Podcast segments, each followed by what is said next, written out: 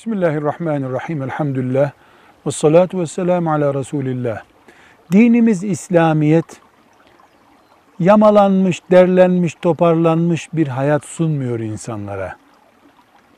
İnsanların yaşamazlığını, yaşamalarını istediği hayatı bizzat her yönüyle gece gündüz, şehir köy, her yerde, her zaman İslam kendisi kuruyor.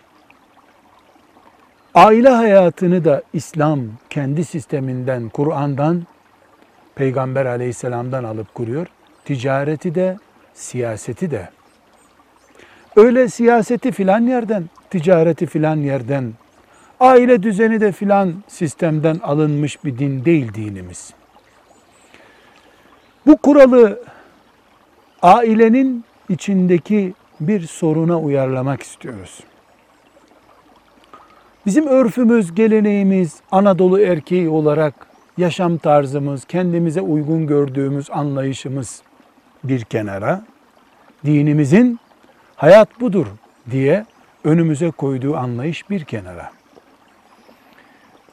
İslam dininin Kur'an ve sünnetten yola çıkarak emretmiş olduğu nikah ve aile düzeni kadının evinin kadın için özel olması üzerine kuruludur. Bu şu demek. Kadın başka kimsenin bulunmayacağı sadece kocasının ve sadece doğurduğu çocukların bulunacağı bir ev isterim deme hakkına sahiptir. Bu sadece kocam ve ben sözü isyan değildir. Günah değildir. Ayıp, suç değildir. Bu hakkı da din kadına vermiştir. Erkek kardeşim de bu evde duracak diyemez. Kocası annemi de getireceğim dediği zaman kadın rıza göstermesi gerekir. Erkekler kendilerine yarayacak şekilde dini anlarken boşama hakkını bana Allah verdi diye kullanırlar bu hakkı. Doğru haklarıdır. Annene ev tut orada bak anneni deme hakkını da kadına Allah'ın verdiğini, şeriatın verdiğini unutmak isterler. Şüphesiz kocasının annesine düşmanlık yapan bir kadınla o koca ne kadar mutlu bir hayat yaşar. Bunu der mi bir kadın? Ayrı bir konu. Ama iş kanuna dökülecekse kanun bu.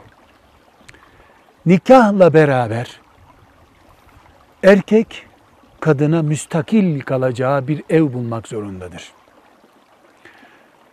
Erkek kardeşi işte filan yerde imtihana girecek, üç ay bizde kalması lazım diye kadının yanına getirip misafir konamaz.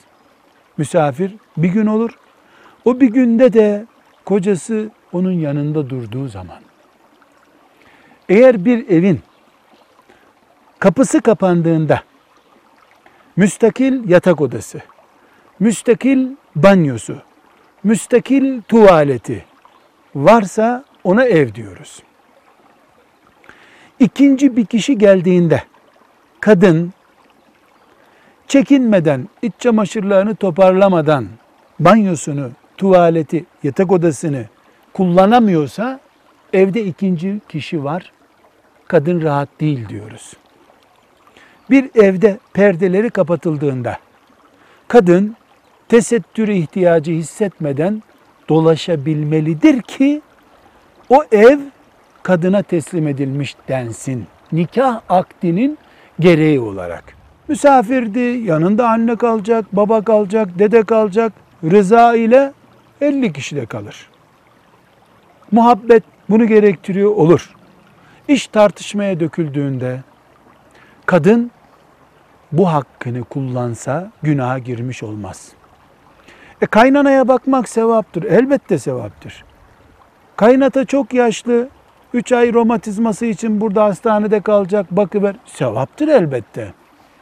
Kadının gönlünü yapmak da sevaptır.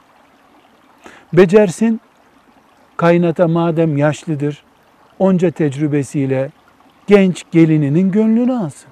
İki dua ediversin. Canım yavrum çok hizmet ettin, zahmet ettin deyiversin.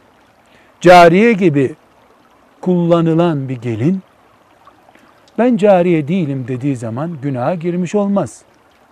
Faziletten kaybetmiş olur, ecirden kaybetmiş olur. Bu onun meselesidir.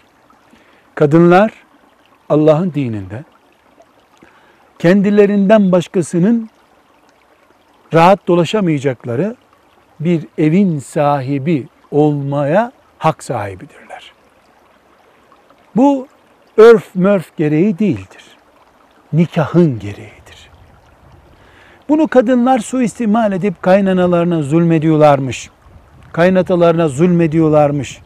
Yeri gelip nikahlı kocalarına bile dolaşma kapasitesinde sınır getiriyorlarmış. Şu bölgeye girilmez, burası kırmızı çizgili, halıya basma diyorlarmış. O kadının karakteriyle ilgili, insanlığıyla ilgili. Ama nikah akdinin gereği anahtarı kadında olan bir evi ona teslim etmektir. Tapusunu değil, anahtarını. Kira ile de olur, tapu ile de olur. Mühim olan kadının banyodan yatak odasına giderken, yatak odasından mutfağa geçerken kendisini toparlanma zorunda hissetmeyeceği rahat bir ortamda bulmasıdır. Velhamdülillahi Rabbil Alemin.